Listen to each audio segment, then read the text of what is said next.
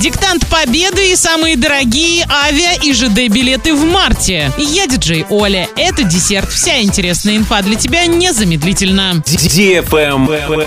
News. Диктант победы в России, в том числе и в Оренбургской области, состоится 29 апреля. Написать его можно будет как очно, так и онлайн на сайте диктантпобеды.рф. Стать участником акции можно и за рубежом. Так, участникам диктанта предстоит выполнить 25 заданий, ответив на 20 вопросов на общую военно-историческую тему и на 5 вопросов по региональной тематике. Всего планируется открыть до 12 тысяч площадок. О том, где именно пройдет акция в Оренбургской области, пока не уточняется. Travel Guide. Названы самые дорогие авиа и ЖД билеты в марте. На первом месте за 459 тысяч рублей рейс Москва-Нью-Йорк и обратно. Перелет в Лос-Анджелес и назад в Москву чуть дешевле. Билет обошелся пассажиру в 357 тысяч рублей. Третью строку занял рейс Санкт-Петербург-Мали. Билет в оба конца обошелся в 310 тысяч рублей. Самым дорогим стал билет на поезд за 60 тысяч. Скоростным рейсом путешественник ехал из Москвы в Санкт-Петербург.